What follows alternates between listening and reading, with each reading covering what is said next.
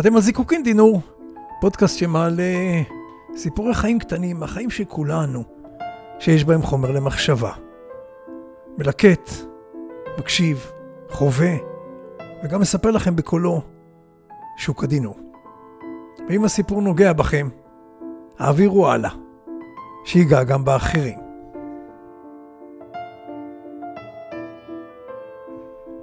הסיפור של היום כותרתו פסלם של זוג אוהבים. הפסל של זוג אוהבים. זהו סיפור שאני אוהב במיוחד, כי הוא מתעכב על נקודה שרובנו איננו מודעים לה, עד כמה העבר פולש אל העתיד ואפילו מעצב אותו. תאמרו מיד הכיצד, הרי כולנו יודעים שהעבר זה מה שכבר עבר, שהיה, שאיננו, ואילו העתיד זה מה שיהיה, מה שנמצא לפנינו, שברוב המקרים הוא עלום ולא ידוע. אבל כדאי אולי לחשוב אחרת. כי העבר, למרות שחלף ואיננו, משפיע ומעצב את מי שאנחנו בהמשך דרכנו.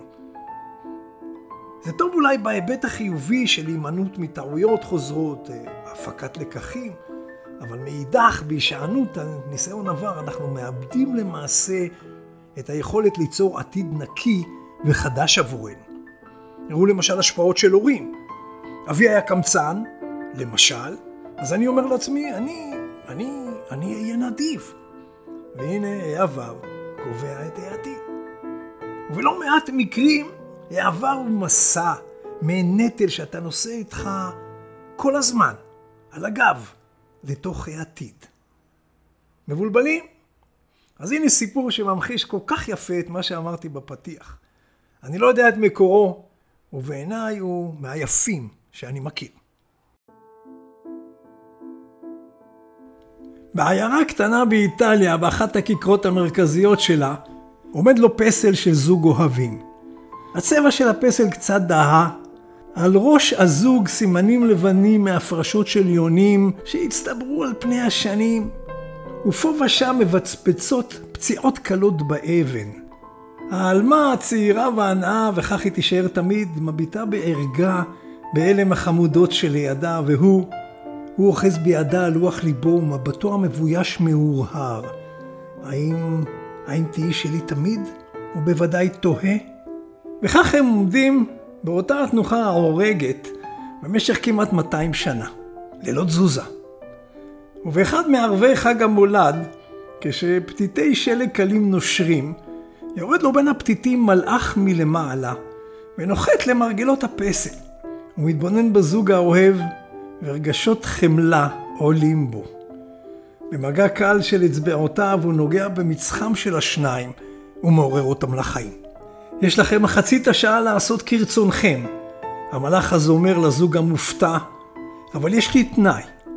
והתנאי הוא שמיד בתום מחצית השעה אתם מתייצבים כאן על הכאן מחדש, ואתם הופכים שוב לפסל למאות השנים הבאות. והזוג מתנער מקורי התרדמה רבת השנים, חיוך נמרח על פניהם ועיניהם נוצצות מההזדמנות שניתנה להם. הם אוחזים יד ביד ורצים בהתלהבות אל מאחורי קבוצת שיחים שנמצאת קרובה לכיכר. נשמעות הנחות, נשמעים רכשים מאחורי אותה קבוצת השיחים, ואז לאחר רבע שעה הם חוזרים בעיניים בורקות ומתייצבים על הכאן בתנוחתם הישנה, מחכים למלאך שיגע בהם שוב. המלאך מציץ בשעונו השמימי, מרים מבט מופתע ואומר, רגע, חלפה רק רבע שעה, מדוע שבתם?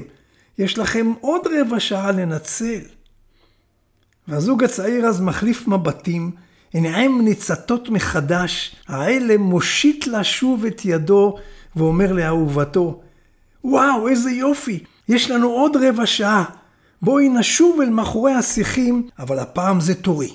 הפעם את תתפסי את היונים ותאחזי בהם, ואני הוא זה שאחרבן להם על הראש.